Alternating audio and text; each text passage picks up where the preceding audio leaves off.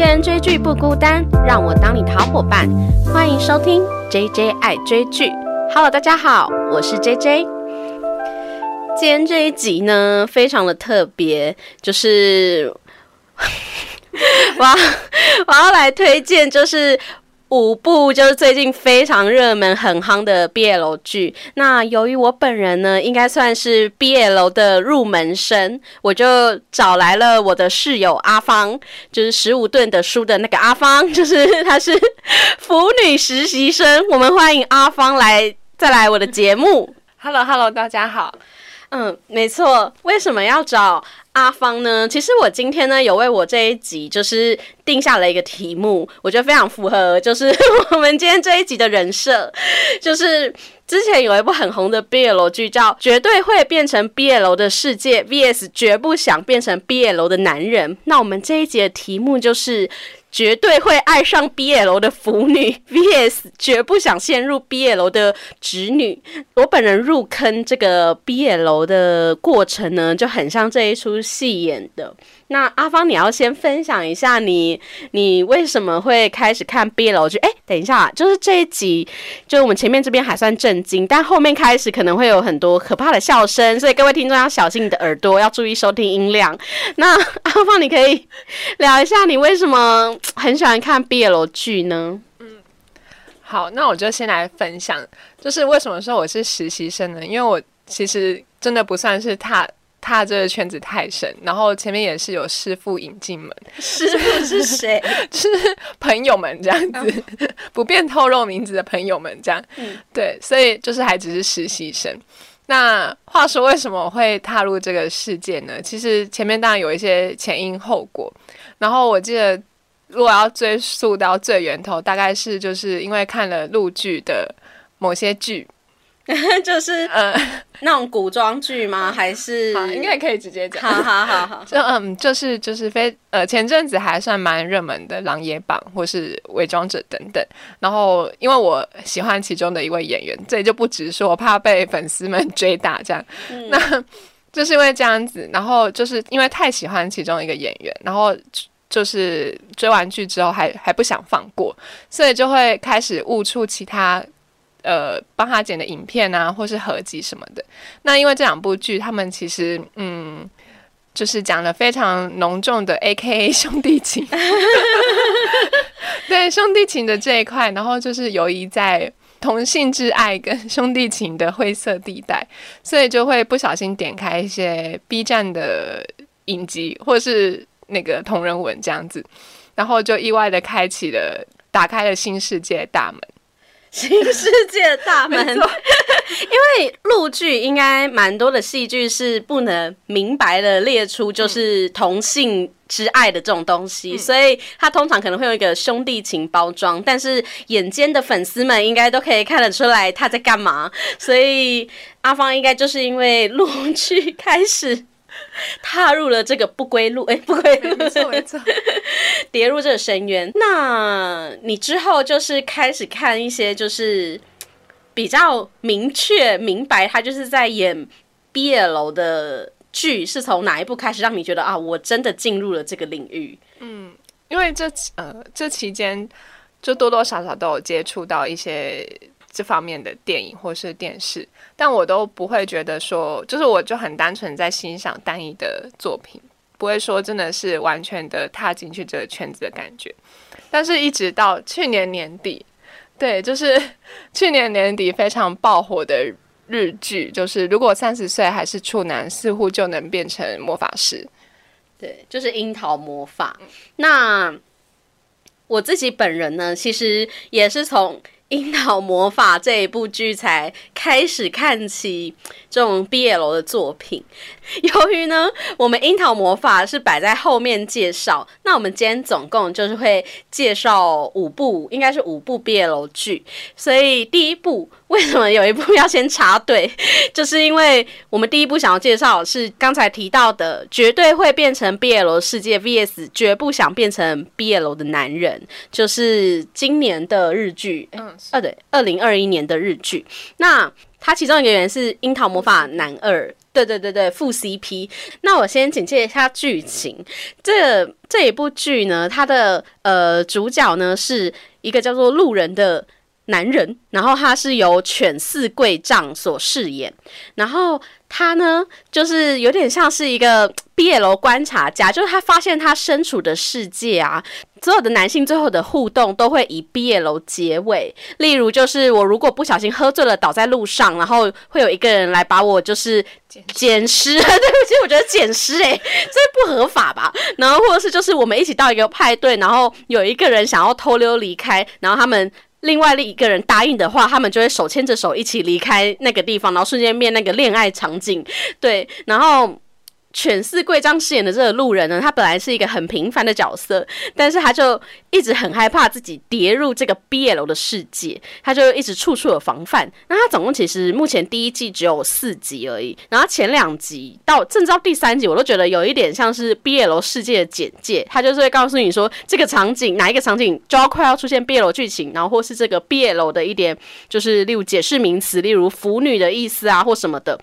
所以呢，前两集呢就有点像是 BL。世界的简介，那后两集就大家可以想到这个剧情，就是最后这个犬司贵丈他遇到了一个命定之男，所以他就一样跌入了这个毕业楼的世界，这样子。那为什么我们要把这一部剧当第一部推荐剧呢？就是因为我自己觉得它还蛮像我踏入毕业楼的感觉，因为我刚才说我是一个绝不想陷入毕业楼的侄女，就是我一直以来我没有我没有排斥。毕业楼，或是排斥同性恋，但是我一直以来都会就是看一些比较异性恋的剧嘛，然后可能就会觉得不太好意思。例如在办公室，就中午午休想说看一下剧的时候，我就点出毕业楼的话，我都会有点害羞的感觉。但是其实我就像那个前一两集演的一样，就是我其实多少都稍微的耳闻，就是毕业楼世界的一些专有名词这样子，然后。我就很像那个路人主角一样，就是原本以为自己是置身事外的人，直到就是遇见了某一出剧之后，我就深深觉得我跟那个主角一样，不小心就嘣就跌入了这个没有设防的情况下，就跌入了这个 BL 的世界。那阿芳，你对这一出剧呢有什么心得吗？嗯，我刚开始看这部剧的时候，是一开始被它的标题吸引，然后就觉得还蛮有趣的设定，这样子就很像。呃，一个异男突然掉入了某全部都是那个同性恋的世界的感觉，然后看完看完剧也觉得还蛮可爱的，就他有把这个设定做的还蛮透彻的。然后我就记得那时候我看的时候，就一直想到一件事，就是我记得大学的时候一个通识课，然后那个通识课好像跟性别有关系吧，性别议题有关系，所以那个呃课堂的老师就给我们看过一个影片，然后那个影片是。就是以一个，因为我们现在的社会就是以异性恋比较主流，然后同性恋可能是比较视为的一个社会。然后那个同老师给我们看的影片是反过来，就是以一个呃现在是同性恋是主流的社会，但是可能主角他只有他或是他周围的几个是异性恋，然后他不敢讲，就是跟现在面临到的同性恋的问题是一模一样的。那如果是从这个视角去看整个是同性恋的社会的话，这个异性恋的主角应该怎么样？所以这部戏会让我联想到这个小短片，就是如果你今天是一个异性恋，然后你只是你是一个唯社会的唯一或者是少数的话，那你怎么样去面对呃整个大环境都跟你相反的事情？这样哦，的确就是一个你刚才那个课程就很像这一部剧的设定，对。那你自己觉得，你你你会像我一样，就是带入那个，我觉得我很像全四贵丈，就你会对 BL 有所像他一开始一样有所抗拒吗？还是你其实就就是深就就默默进去这样，也其实也蛮开心的，就是跟他的那个弟弟，他弟弟是演邻人的，他叫优太郎，就是刚才提到的那个三十岁还是处男的其中一个男二，他其实有一点自然而然的就进去了，嗯，所以你有点像他吗？嗯，我一开始好像应该就是都没有说是很抗拒的，然后，但是我也没有说自己，我也一开始也不会自称我就是腐女这样子，就是别人说的话，我可能还会说，嗯，应该不算吧。但是我觉得应该不算的那种想法，不是我抗拒，而是我觉得我好像不够格，就是我还不够深入，就是还不够多。对，看不够多，然后理解还不够多，还不知道太多专有名词，所以我还还不够格成为腐女这样子。请问要知道要多少？但我现在慢慢觉得很可怕的是，就是当我说出一些我的感觉的时候，我身边人都会给我一个莫名其妙眼光。就比如说前阵子跟就是 J J 就是我室友，我们一起去全联买 日常用品的时候，然后我就是因为就逛逛日常用品嘛，然后在全联我就看到了就是男男就是一起逛那个买日常用品的这个画面，就他们一起推着那个购物车，然后可能在那边挑选呃挑选卫生纸啊，或者反正就是个日常用品这样，然后我当时就。哇塞，那个画面真的是很像 BL 剧会出现的，胜过很多 BL 剧的画面，就是太也太二 D 变三 D，没错，哇，在我身边呢，我竟然可以融入这个剧情，然后就天哪，这画面太美好了，就是简直足以抵抗 Blue Monday 的，就是 各种。对他就是在我的耳边一直跟我说，就是哎，你看他们两个，就是他们两个一起买菜，我想说。啊，就一起买菜啊？怎么了吗？我们两个女的一起买菜啊？这就是绝不想陷入 BL 的情侣。我 就我就问号哎，所以你觉得要成为一个腐女，你的那个日常生活就是要融入这些 BL 的情节，这样子，它很自然的，嗯，你就是有一个腐女的眼睛。我觉得就是蛮可怕，是它就会自然而然的，就是进入你的生活，你可能。平常不会想到，但是你那个一旦雷达被开启了，你就无所不能的在搜寻，就方圆几十里的那个 相关可能发生的事情，都会感应得到。对，所以我觉得这一部剧啊，可以当做就是如果你想要踏入 BL 世界的话，我觉得它就是一个入门款。就是他，你可以前面两集有点名词解释，然后后面两集，因为他目前应该还会有第二季、第三季，他只有演到就是他他终于遇到了一个命定之男，准备开始一场恋爱这样，但后面的故事还没有演到，所以就有点像是我这个一脚跌入之后，就后面要发生什么事，就是 就是没错，所以就。直接来顺到我们第二部要推荐的，就是他们真的有在谈一个非常浪漫的恋爱，就是如果三十岁还是处男，似乎就能成为魔法师这一部。那这一部阿芳你应该蛮有感的，因为因为。他这一部看完之后，他真的是深陷在那个挺田启太的魅力之中。那我先小小小小小简介一下就好，这部也很简单。赤楚卫二饰演的安达清，他是到了三十岁呢，他还是一个保持单身的状态。除了单身之外，他还是一个处男。那他们坊间呢，一直有个传说，就是到了三十岁，如果我还没有破处的话呢，我就会拥有一个魔法。那当安达清他到了三十岁这一天之后，他就发现他居然可以听见别人的心声，然后神奇的事情就发生了。原先跟他一起同期进入公司的有一个就是有点像学霸男的这个类型的人，他是黑泽优一，那饰演的人就是挺田启泰。那他就发现，他本来以为那个黑泽优一啊，因为他是跟他同期进去，但是他表现非常非常好，然后他一直以为他们之间是有一点，例如上对下的关系，或是他特别的优秀之类，有点可能他可能会看不起他或什么的。但是有一天，他不小心听到他的心声之后，发现原来黑泽喜欢的人是他，就是有一点我被学霸爱上了的感觉。那这一部剧呢，就是到后面当然就有就是产生了这个甜甜的爱恋。对，大概简介到这里。那阿芳，你要不要来聊一下这一部剧？因为他真的，我真的深深有点惊讶，就是他对挺田启太的热爱，就是他会看一些呃挺田启太跟赤楚卫二私下私下的直播。那你觉得阿芳就是《樱桃魔法》这一部剧啊？特别吸引你的点是什么？是因为这两个男生都长得特别帅，还是还是他们恋爱的方式，还是他们铺陈，就是他们就是这个两个灵魂互相靠近的这个方式特别吸引你？你觉得是哪个部分？嗯，一开始我承认看的时候，就是他蛮打动我的点，就是他应该这应该也是看每个人的胃口，就是可能他刚好铺设的那些暧昧，或是那些。为别人着想的点都算是蛮符合的胃口，所以一开始简单来说，应该就是真的是有种被少女心爆发的那种感觉。那到后面你就会，当然就是一开始吸引的点，然后戏剧它可能一开始铺陈都是这这样子的，那到后面它就会慢慢进入剧情，然后开始就是会呃开始提到，因为为什么就是看似这么完美优秀的黑泽为什么会喜欢就是就是看就是一个在公司跟别人交呃接触有障碍的安达。刚开始会铺成剧情，那安达他是怎么样慢慢的去接受黑泽对他的喜欢，以及到最后安达如果失去了这个魔法之后，他要怎么跟黑泽共处这件事，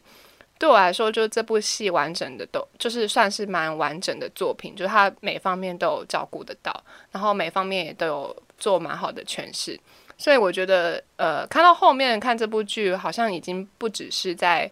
吃它的甜，或是它的一些非常打动腐女的地方，然后同时我也是觉得蛮欣赏这部戏的制作，这样。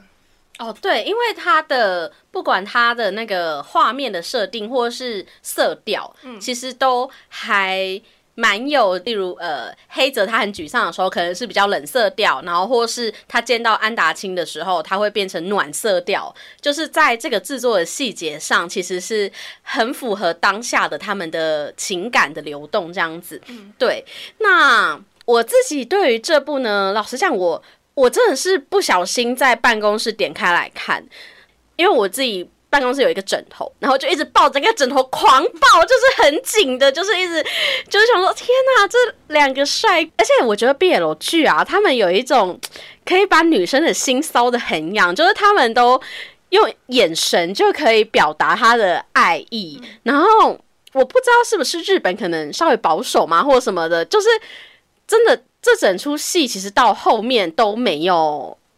真的让我们看到，例如接吻，他们最多就是拥抱跟牵手这样子，所以电梯关关起来，对对，最后最后那个结局，对，就是他们有接吻的那种感觉。然后我就觉得，就是这种要碰不碰，然后要亲不亲的这种暧昧的氛围，你就会觉得特别的甜蜜。那我补充一下，就是我对于这部分的看法，就是因为 呃。呃，如果去观察安达跟黑子两个人，就会发现他们的个性其实是有非常大不一样。然后为什么会这么压抑的呈现？我觉得也跟他们两个角色的设定有很大关系。就是因为黑子他的设定是一个暗恋安达七年的男生，那他所做的所有事情无时无刻都在帮安达着想，包括他为什么会这么呃看似有点小卑微的在暗恋安达，然后。呃，时时刻刻在关注他，可是又不敢表现出来的这些举动。那像安达，他本身就是一个比较社会边缘人的角色，然后他在 他在社会边缘人，对对对对，公司边缘，对公司边缘。然后他在公司就是也常常唯唯诺诺的，然后呃常常驼背的一个形象。所以他们两个人谈起恋爱的话，一定是跟他们个性有很大关系。然后，嗯，我之所以会比较会那么喜欢黑泽这角色，就是可能也是跟我是就是暗恋专业户 有很大关系。所以，你看这个对 这个形象，呃，对这个形象的一些会会产生的一些做法或是心态，蛮能够共感的。所以，就对为什么黑泽好像。应该是一个攻，但是 但是做起事来却不是很攻，然后常常就有网友说黑泽你不行这样子，黑泽不行，他假装是表面上是攻，但但内心就是很很瘦，好像应该相反的吗？应该应该相反，就是他表面他表面就是他内心也是一定是很澎湃，他不是很多小剧场嘛，就是对他，我觉得他内心一定是很多的想要拱起来，可是因为又碍于就是。他不敢表露，或是他为了安达好，所以他不敢真的拱起来，所以所以常会被人家误以为是他不行这样。但是就因为他这份为安达着想的情怀，所以常常有人会说什么黑泽优一是最棒的一这样子。我们有需要名词解释吗？就是就是有人。把同志可能分分一跟零这样子，然后公跟受，一一就是公，这要怎么解释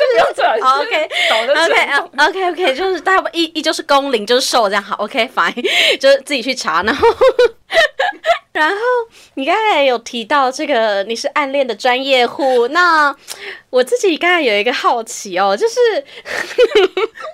就是因为。安达清啊，他是因为拥有了听见别人心声的魔法，他就开始了跟这个黑泽可以开始沟通的这个契机吧。我觉得也是因为他开始可以听到他的心声，他们才会有更多的互动。那在原本他以为这个拥有这个魔法是一件好事，然后他可以听到黑泽的想法，然后可是借。可是，其实，在这样的状况下，他们其实是有点就是沟通不是很畅通的状态。就是安达清他可以更明白黑泽就是做事情的原因，但是黑泽并无法像安达清一样了解他。所以，我觉得他们两个人在一开始就是会因为依赖这个能力，然后就表面上好像有在交往跟沟通，但其实到后面他们就有短暂的分手过，然后后面才。复合嘛，就是我觉得他们的这个感觉就是很像我们在谈恋爱的时候，很容易就是，呃，一方可能比较喜欢另一方，那我可能特别了解他，就会以我认我。我用我认为是对的方式去对待他，然后只是没有互相的沟通。那在这出剧的最后，其实是他们两个人就是有和好嘛。但我其实想问的事情是，如果是你，你会想要拥有这个魔法吗？因你是一个暗恋人专业户，你会希望像安达星这样，就是例如有一天可以得到这样子的魔法，然后去听见你喜欢的人的心声吗？我好像比较贼一点，就是我我不是呃。没有希特别希望，就是我拥有这个能力，但我非常非常希望我喜欢的人拥有这个能力，这样子他就可以在我不知情的情况下默默知道我的心声，这样子。然后，因为我在看这部戏的时候，为什么就是当然就是因为黑子是一个暗恋的角色，然后我看完的时候又顿时会心里就会冒出一句，就会觉得。哇，就是他们能够在一起，真的是太幸福了。就是那个幸福，是我觉得很赞叹，是因为安达清拥有这个能力，所以他知道黑泽也喜欢他。那安达他同时想要更多的了解黑泽的想法，所以愿意去接近他。不然，如果安达没有这个能力的话，黑泽可能就是一辈子就是这样子暗恋下去。以安达的敏感度，应该是不太可能会感受到的。所以我就会觉得，一方面觉得黑泽真的是太幸运了，就是能够安达能够拥有这样子的能力，而且他知道了之后，还不是很恶意的去利用或是嘲笑他，反而是很愿意的去更靠近黑泽的心声，这样子。嗯，我觉得我还蛮意外你的这个答案，因为因为依我来讲呢，我觉得我是嗯，这样提到感情观，就是。就是如果是我的话，我反而希望是我拥有这个能力，然后我会想要知道对方他喜不喜欢我。如果我知道他不喜欢我的话，我就会转移，这样转移就是转移的很快。这样就是我我可能是那种比较不做自己没把握的事，类似这种感觉。就但是如果我不知情，然后对方知道我的心声的话，我反而会觉得有点害怕，因为我有点害怕别人。真正明白我我的内心在想什么，对我觉得还蛮有趣的，因为我本来我本来以为是可能我会希望有这个魔法之类的，但是没想到你是希望别人有这个魔法。对我好像可以回应这个问题，就是为什么我会希望别人比较，嗯，我会比较希望别人有魔法而不是自己，就是因为就像你刚才说，你如果知道别人心声的话，你可能可以做出一个决定，但我。我一开始想到的是，我即便拥有这个心声，我好像没有办法自己做决定。就是 我知道就爱了，就是知道对方不喜欢我，好像我也不能怎么样，我好像也不能就因为这样子呃决定放弃或是继续喜欢，所以我宁愿把呃主导权交给对方。对，没错，阿芳就是比较这个痴情种子的这个人哦，所以就是，所以像。我的话，我的确可能算是这个爱情转移的速度就是蛮快的，这样没有啦，开玩笑，就是我比较会害怕，就是这个事情不如我预想的，所以我会想要知道全貌，就有点控制狂。对，那聊到这里呢，其实这出剧我还有最后一个点，就是我一直觉得它就是该怎么讲，我觉得它太对我来说，因为它是我看的第一部 BL 剧嘛，然后。我看台剧或是日剧，其实还算还算蛮，就是每一年都会看几部这样子。然后我就会觉得说，我有点意外，就是怎么还有这么纯爱的戏码上演的感觉。就是我觉得我看这一系列的 BL 下来呢，我都有一点点，就是发现他们的。剧情设定通常都会蛮纯爱，例如就是嗯富家少爷，然后爱上就是学霸，或者是或是这一个是就是公司最优秀的人爱上一个公司边缘人，这样子就是有一点这种很像以前那个霸道总裁爱上我这系列的会故出现的故事，然后尤其有一幕就是。安达清他就是生病的时候，黑泽把他一把就是公主抱抱起，然后把他送到计程车那一幕，我真的觉得我我太出戏了。我又觉得说我我不是排斥，我是会觉得他们有点在为了要符合腐女的眼光，就是腐女的那种内心对爱情的想象，可能然后做一些比较不像日常生活中 比较会出现的事吗？就不是不是说他们俩抱起来不对，只是会觉得说。这个画面真的，你会觉得安达清很大只，就是觉得这样抱对吗？他还是真的抱起来，对，而且还面不改色。我想说，导演还就是就是那个导演还故意把镜头拉远，就拉全身，让你知道他他不是哦，不是借位，对，没有替身，没有借位，他就是真的把他抱起来。对，那其实就是。樱桃魔法啊，这一部它其实算是我看的第一部就是 BL 剧，所以老实讲，我可能还没有这么习惯，就是前面提到的这些比较偶像剧的设定。对，那所以我在看的时候，我当然还是会有一点点，就是就是会有就是稍微的小小的，例如刚才公主抱会有一点小小出戏的状况。对，那阿芳，你还有什么要补充吗？关于这部戏？那我就稍微讲一下，就是为什么我看 BL 剧都是在看哪些点。然后，因为我是蛮吃，就是 BL 剧里面两个男主他们之间的互动，就这互动，尤其是他们怎么是透过一开始可能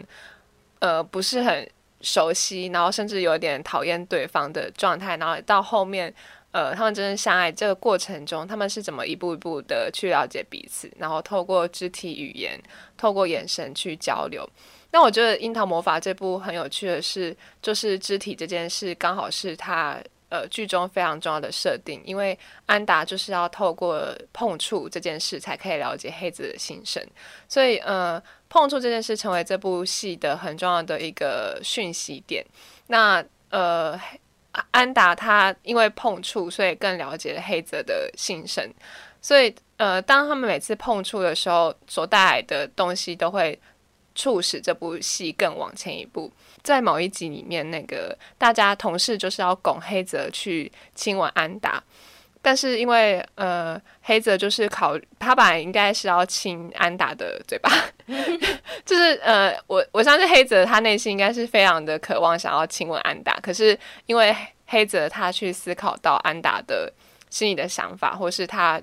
认为安达应该是不愿意的，所以最后只亲吻了额头。所以呃可能很多人会看起来会觉得啊怎么这么不过瘾，就是不是说还要亲嘴巴吗？但最后却是落在额头上。可是因为这一点的肢体碰触刚好就是很符合黑泽他事事为安达着想，那也是因为透过呃安达他去了解到黑泽的这个心意，然后反而促使了安达对于黑泽的好感程度，而且也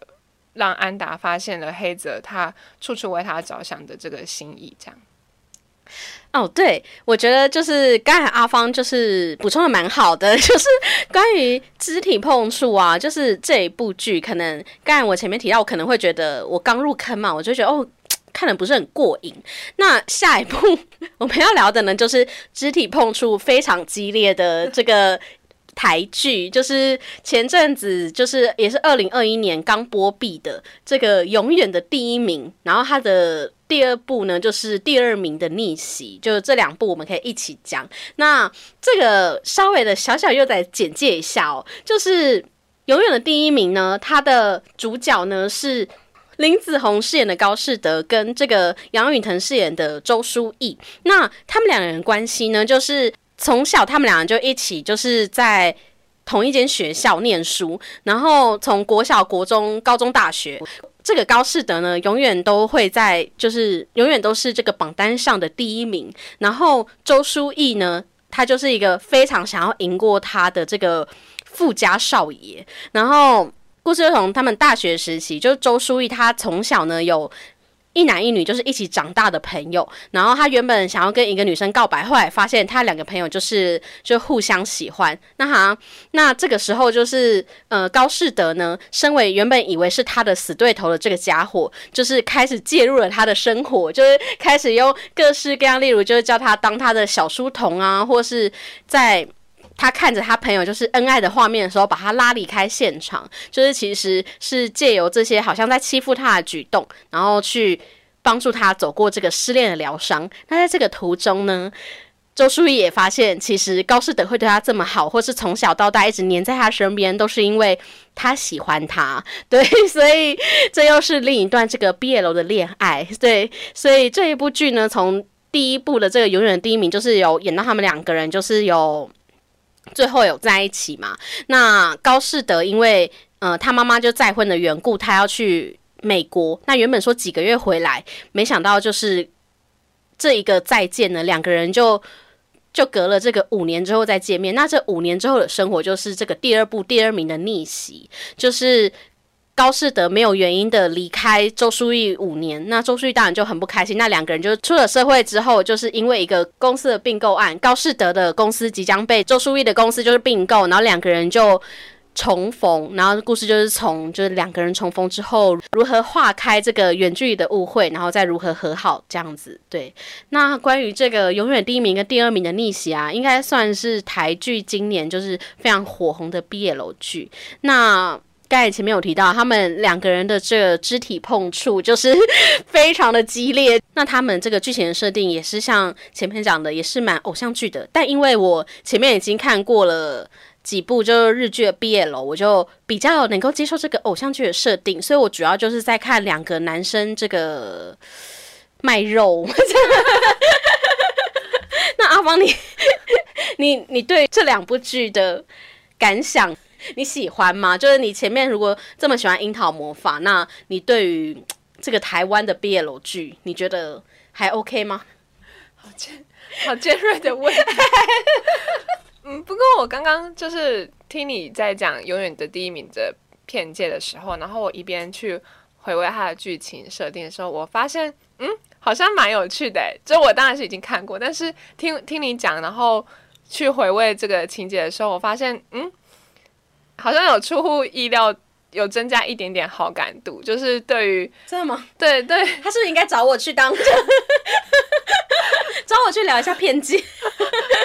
就是你这个设定好像又有点，就是有趣，又有点浪漫，就是呃，就是那个周淑玉，她一直想要赢过高士德，可是高士德他就是为什么会永远当第一名，就是因为他想要让周淑玉可以眼眼里只有他这样子。那那再到后面，就是到那个周淑怡开始失恋的时候，然后高士德用他觉得应该是死对头会有的行为去表达他对他的爱意，或是他对他的关怀。然后这些地方其实就是虽然看似好像还蛮小说情节的设定，可是你会觉得说蛮有趣的，就是居然可以演演在电视上。这样子的，对，就是好像有点言情小说的设定，然后居然在电视上就是如实的这样发生，嗯，对，会觉得也是蛮有趣的。这样，你说，你说可以在电视上看到，会不会有点硬要霸霸道总裁爱上你吗？不是，就不是只是霸道总裁，但是是，但就是那个，呃，可能关于第一名跟第二名的这个互相竞争的关系，然后。对，然后他们刚好又是分属于一个是暗恋的对象，一个是不知情的被喜欢的人，这样子。嗯嗯，但是就是一直到剧情过渡到第二名的逆袭。哦，我先说，就是我好像是先看第二名的逆袭，因为那时候不明，是对我那时候不明就里，就是我以为是两部不一样的。我好像那时候一开始不知道永远的第一名，嗯，我只知道第二名逆袭，然后看到很红，我就点开来看。对，所以我一开始第一幕看到就是非常狗血的甩巴掌的镜头这样子。对，然后是看完呃看到一半之后发现，哎，原来他前面还有一部叫《永远的第一名》，所以才回去看的。那对于第二名逆袭，我觉得就是嗯，就会觉得那个设定好像就会真的是，就像刚刚那个 J J 说的，就是很偶像剧的情节，呃，而且是大概几十年前的那种偶像剧的情节，就是误会呃不能马上解开，然后就是男主必须要有苦不能言的这个状态。对啊，对，然后到中间之后，就是当然解开之后，然后情感会更加的比之前更加浓烈。那当然解开的过程中，一定会发生一些肢体的碰撞，或是一些没有，不要突我突然想到有一幕唤醒我的记忆，然那一幕 就是摔沙发那个。对摔沙发的那个名场面。对对对，就是必须要有这样子比较 drama 的转折，然后就是两个人的心意一定要是彼此都还很喜欢对方，但是我就是不说，我不能说，什么都不能使我说这样子。对，但先做了再说。先做了再说，喝了再上。因为那一幕真的也有一点，虽然是名场面，但的确真的很不合理耶。就是他还很生气，然后你就把他硬压在那个沙发上，然后最后他还真的做了。我就想说，台湾不愧是就是同志很法婚姻的国家。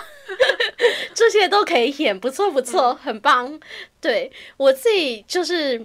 前面都看日剧嘛，所以其实如果其实不只是 BL 剧啊，就其实我觉得在看异性恋的这个日剧啊，你都会发现其实他们情侣或是夫妻之间的关系都比较相敬如宾，那很少会像我们在这个永远的第一名跟第二名的逆袭可以看到这么激烈的，就是这个拥吻啊，或者是压在沙发上啊，或是各式各样的就是情侣这个互动比较激烈的动作。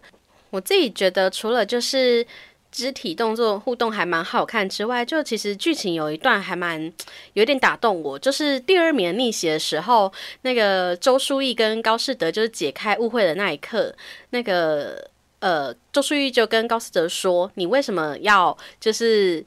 答应我爸爸这个就是骗你的这个请求？那你为什么不相信我可以跟你一起面对我的爸爸这样子？那为什么会觉得很感动？是因为我觉得呃。高士德虽然他看起来一直以来都是第一名或是很优秀的形象，不过这都是基于他就是对于周书毅这份爱的一个有点不安全感的这个证明。所以他为什么在他爸爸提出这个要求的时候，他会选择就是去答应他爸爸？他并不真的很相信周淑怡的爱，就是一个对在爱情中的一个很有一点自卑的表现。那他其实就是虽然他答应他爸爸这个要求。但同时，就是他爸爸也提出说，如果你可以证明你自己的话，就是我就让让你们俩在一起这样子。为什么会让这个误会发生？一个我觉得就是来自于爱情的不安全感，第二个是他想要靠这些物质的这个成就来证明自己对周淑怡的爱。所以这一段我就觉得有一点可以看到这个高适的这个角色的层次嘛，对，有层次、有层次的角色，对，所以。嗯，我自己觉得这一部我算是看的，就是蛮开心的。那阿芳，你觉得呢？嗯，那这里我就来提一点，就是看 BL 就是必备的一件事，那就是看完剧之后，或是看剧的过程中，就必须一定要看他们真人的宣传这件事。对，那这部戏呢，呃，因为我可能对这部戏不一定有这么深刻的感受，但我就是还是。有看了一下他们本人的宣传，那我觉得宣传真的是太有趣了。然后他们宣传做了什么？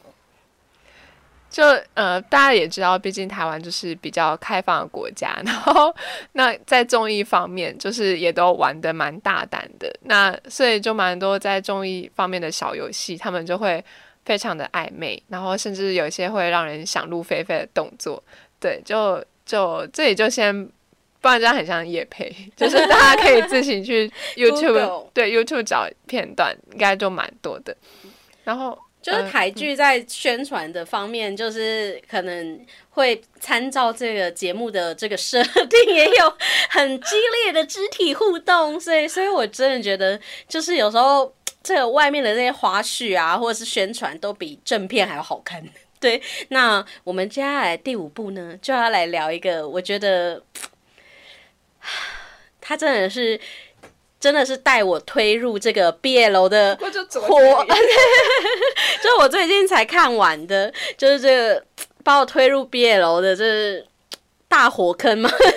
大火坑的一个剧，就是泰国的《千星传说》。那这一部剧呢，其实也是阿芳推荐给我的。那为什么我会喜欢它呢？一个是我觉得它有点融合前面的元素，诶，就是 就是。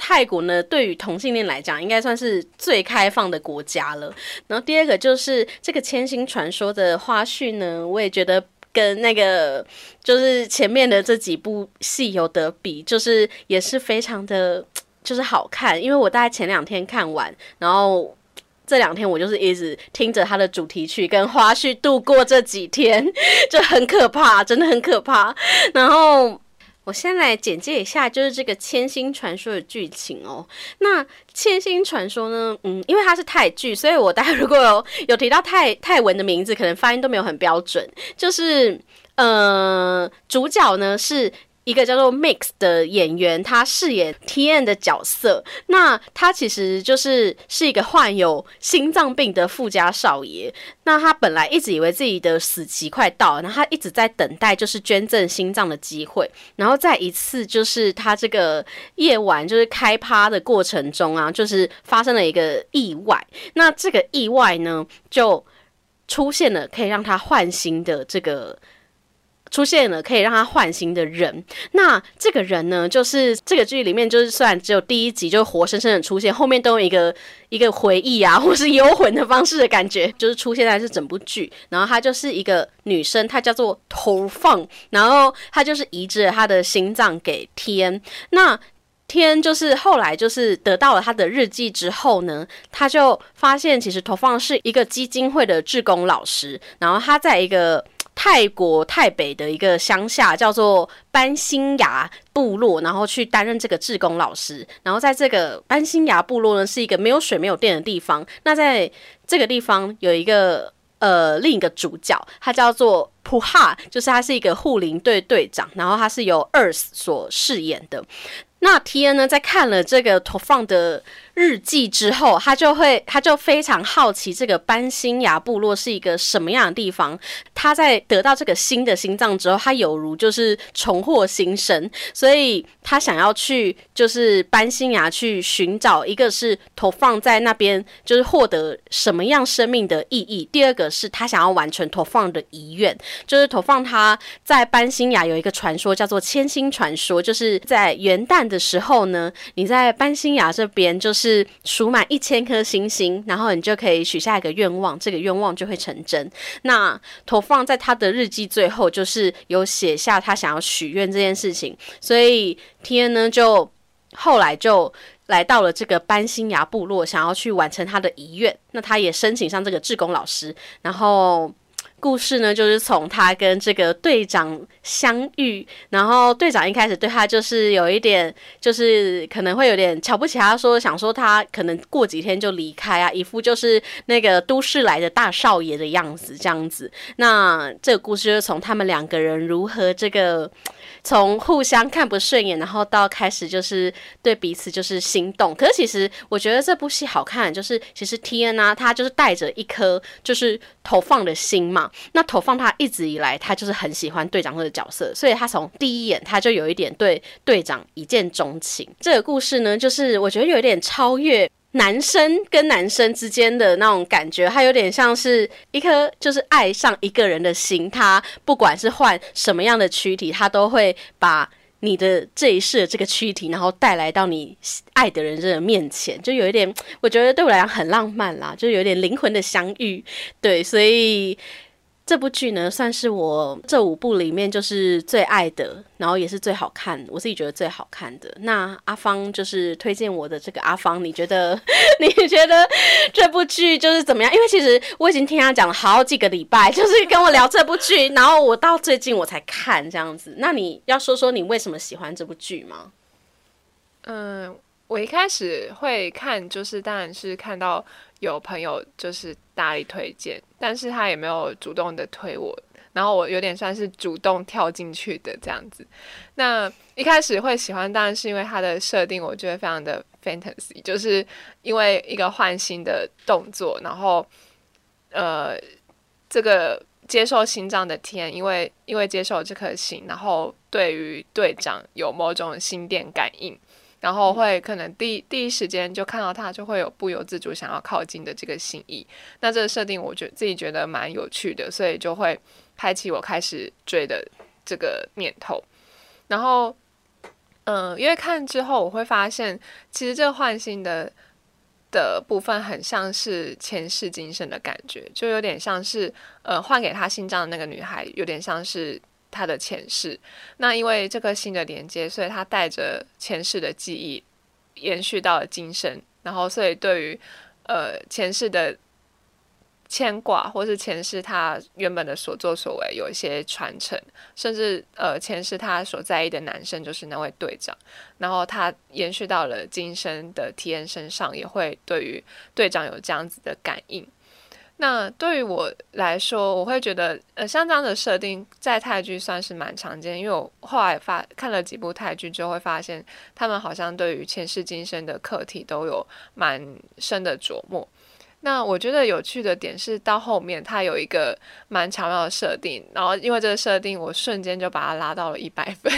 什么设定？就是呃，这这这块也是我一开始就是在 J J 还没决定要看之前，我就先爆了他的雷。对，哦。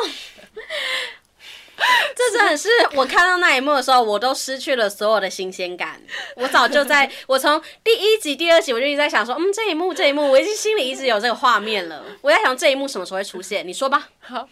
是不是他最后一集才会出现？就是因为刚刚 J J 有提到，就是班西亚的传说是要数满一千颗星星就能达成愿望。那就是这个捐心脏的女孩，她本。本来就是有一个愿望，就是他希望他叫队长带他上班新雅，然后就是也希望能数满一千颗星星许一个愿望。那这个这件事情记录在他的日记里面。那 T N 就是因为获得了这个日记，所以知道那个女孩是想要达成这样子的事情。但他因为他没有看到日记的最后，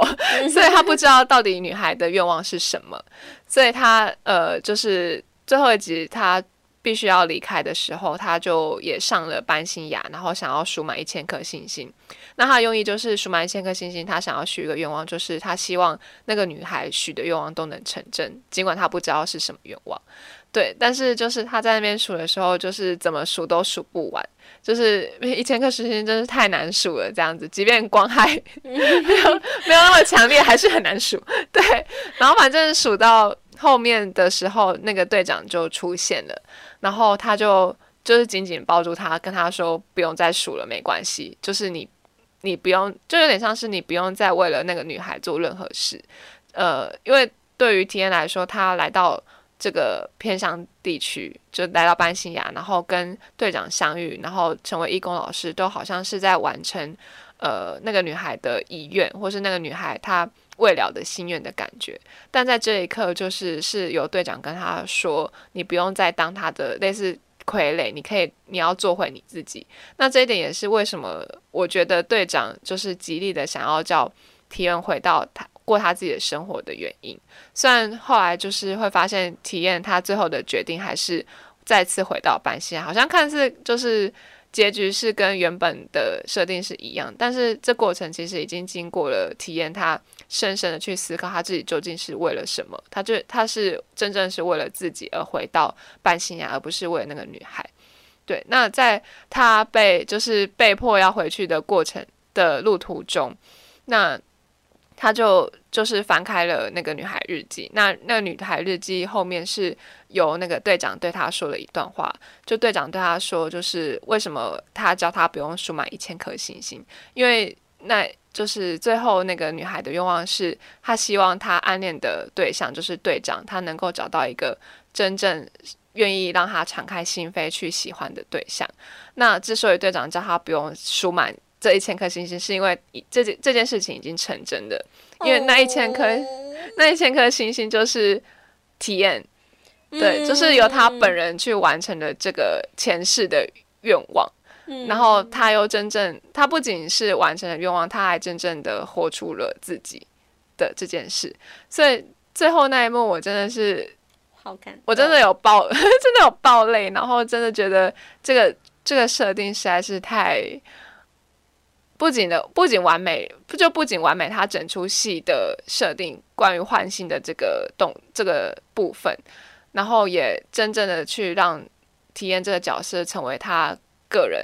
独特的魅力，而不是为了谁，为了迎合谁的这些设定，这样。嗯，我觉得阿芳就是这部分真的是讲的蛮完整，就是 OK，对我想说，哎，都被讲完了没有啦？就是我那我自己可能想要补充的是，我第二个喜欢这个《千星传说》的原因，就是其实我觉得他就算拿掉，就是他跟队长这段爱情的这个。感情线，我们只光看 T N 的话，其实我觉得他还有一个就是重生的课题，就是他其实是从一个纨绔子弟，然后因为换心获得一个重生的机会嘛。那当他就算有了一个重生机会之后，他也会开始迷惘，说那我的人生应该要怎么过？那他一开始是他拿到了这个投放的这个。这个日记本，所以他的一开始，他的呃人生的目标可能是挂在这个投放的遗愿上。那当投放的这个遗愿他已经完成了之后，那队长就是跟他讲说，请他回去什么，他可以他呃，请他就是离开这边，然后回去他的都市生活的时候，他也跟队长说，就是他可以留在这边。可是其实我觉得他当时做这个决定，是他把他的人生目标又绑在。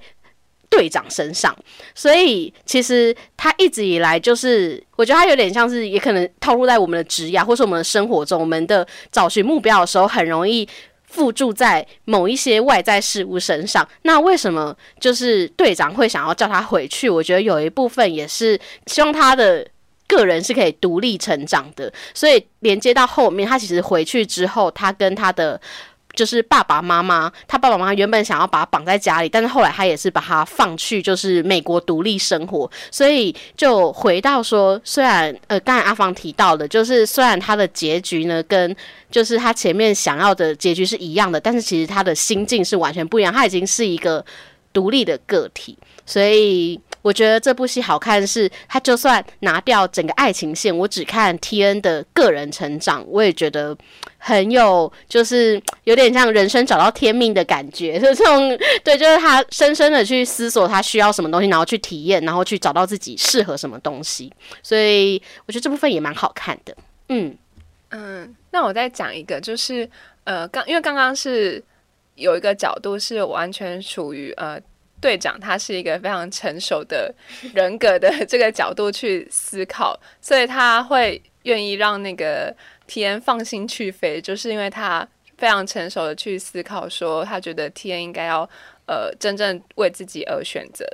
所以他才他才应该要回归他自己的生活，然后比较之后才能懂得自己真正要什么。那还有另外一个出发点，我觉得蛮有意思，就是跟。呃，其他朋友一起讨论出来的，就是我就是可能会觉得，呃，队长他可能有某一部分是会自己一厢情愿的觉得，就是他觉得应该要让呃 T N 出去走走，就是不应该一直把他绑在半新亚这边。那所以他会用这样子的，就是比较激进的手段，就是希望可以逼他离开的这些作为。然后好让那个 T N 可以真正的离开出去闯的这个行为。那因为这个角度就是比较可能会让 队长的形象比较扣分一点，就是比较他比较不是一个大人，对对对，他可能像爸妈一样。嗯，对对对，就是会一厢情愿的希望 T N 好的这个角度去看。那、嗯对，那这个部分就是会让我想到，呃，也是最后的时候有一段剧情是那个 T N 他已经回到了他原本的生活，然后他还是都会按时写信给队长，然后那个画面是他在信中就是都会写到他呃原本生活的模样，就是他。比如说每天起床起床都有人帮忙铺床，然后身边都没有小孩围绕，这些呃原本应该是他生活的样子。那把这些情况都写信给队长，好像就是这些样子，就是队长他希望呃 T N 原本的生活的样子。但是你会发现画面其实都是虽然环境不一样，但是那个环那个样子都还是 T N 在班新雅的生活，就是他还是自己铺床，然后身边有呃可能他表弟妹的围绕，所以这这点我会觉得蛮有趣，就是说呃虽然就有点像是虽然你让我回到自己的生活，你叫我退回。入自己的生活，但是其实我在我的生活里面所做的一切都已经离不开你的这种感觉。他们真实生活也离不开彼此，忍不住想到最近看了很多，就是他们的花絮，还有各自访谈的片段。对我觉得他们访谈的片段比正片真的好看一百倍，就是因为他们两个人，这应该是 T N 这个演员就是 Mix 的第一个演戏，然后他为什么会？第一次演这个戏呢，就是演这个队长的角色，就是 Earth 呢。他们两个好像是认识蛮多年的，就是大家都说他有点像养童养媳啦，就是小时候就认识这个人，然后，然后，然后他长大到一个程度之后，他就把他抓来当就是演第一跟他对演第一部 BL 剧的这个主角。嗯对，然后他们两个人相处真的非常的自然，而且听说就是两个人其实是住在一起的。嗯。对，这时候就不禁要说到一个就是泰剧的 slogan，就是买 CP 送剧，就是他们的 CP 的，就是互动都非常的呃生生动嘛，对，然后所以导致就是看剧只是一个附加价值、附加价值的感觉，对，然后呃就是在看他们的互动，会觉得非常有趣，虽然他们都会。呃，因为我听朋友说，就是泰剧他们有个规则是，比如说这这对 CP 他们就在这部剧里面是主 CP 的，那他们可能会签类似一个合约，是他们在宣传期的时候也必须维持着这样子的感觉，就是可能就是为了让观众更入戏，或是更买单他们的样子这样子。但是我会觉得这部这这对 CP 特别好磕的原因是，他们好像。的互动非常不像在营业，然后甚至是就是第甚至是 Earth，就是因为他的名字叫 Earth，所以就是粉丝会叫他球哥这样。嗯那因为 Miss 就是因为他有个 Me，然后所以就是大家就会称他 Me，就是一个口一个 Me 这样子。那就是因为呃他们知道有营业这件事情，但是因为、呃、那个球哥他很不想要他们的互动很像在营业，所以有时候那个。那有时候那个 miss 就是有时候会想要黏不不经意的想要黏住他，或是或是拉他手之类，然后二那个球哥都会马上的抽掉，或是 或是故意的就是远离的感觉，就是然后然后那个 miss 就会生气，然后就两个人就会进入就是那种小情侣打闹的 打闹吵架的日常，对，就会觉得真是 臭情侣不要在那边放闪的感觉。哎你真的如果有去看过他们私下互动，他们如果真的不是一对情侣，我真的会觉得被背叛。CP 粉真可怕，入坑则已，一入坑我就是那种很激进的狂粉。没有啊，我真心觉得他们这个是就是他们保持戏里戏外是一致的这种这种设定，算是蛮敬业的。对，像台湾的，你会的确还是会有一点点感觉到他们戏外可能就是朋友兄弟这样子，对，兄弟，对，对啊。所以我们这一集呢，就是推荐了这个五部，然后第一部，诶，有需要重复吗？我们推荐的这五部，第一部呢，就是绝对会变成 BL 世界跟不想变成 BL 的男人，然后第二个就是樱桃魔法，然后第三个就是台剧，就是永远第一名跟第二名的逆袭，然后第五个就是我们俩都非常喜欢的千星传说。那如果要给排名的话，我无条件第一名就是《千星传说》。可是我老实讲，就 BL 剧也是算是泰国发展的比较完整啦，所以我觉得他们在剧本的设定啊，还有刚才讲的，就是演员的合约 都很都很到位。对，所以呢，那我前面的这个顺序其实就是有点照着我入坑的顺序，所以如果你也是。即将想要入坑 BL 的人，非常推荐可以依照这个顺序入起来。那这一集呢，大概就推荐这几部 BL 剧，我们都算是这个 还不算真的很资深的腐女啦。对，如果我们之后有比较资深之后，也许可以再来聊第二部，这样 第二集。对，所以非常感谢大家今天的收听，也非常感谢阿芳来到这个我这个节目。如果喜欢喜欢这个 J J 爱追剧的朋友呢，可以去呃下方留言或是订阅给我这个五星好评，然后也可以去我的 Instagram 找我，就是 J J 爱追剧，然后也可以追踪阿芳的 IG，叫做十五吨的书。对，那非常感谢阿芳今天来到现场啊，被伪装 非常感谢阿芳今天就是陪我录音。那阿芳跟大家说个拜拜吧，拜拜，好，谢谢大家，拜拜。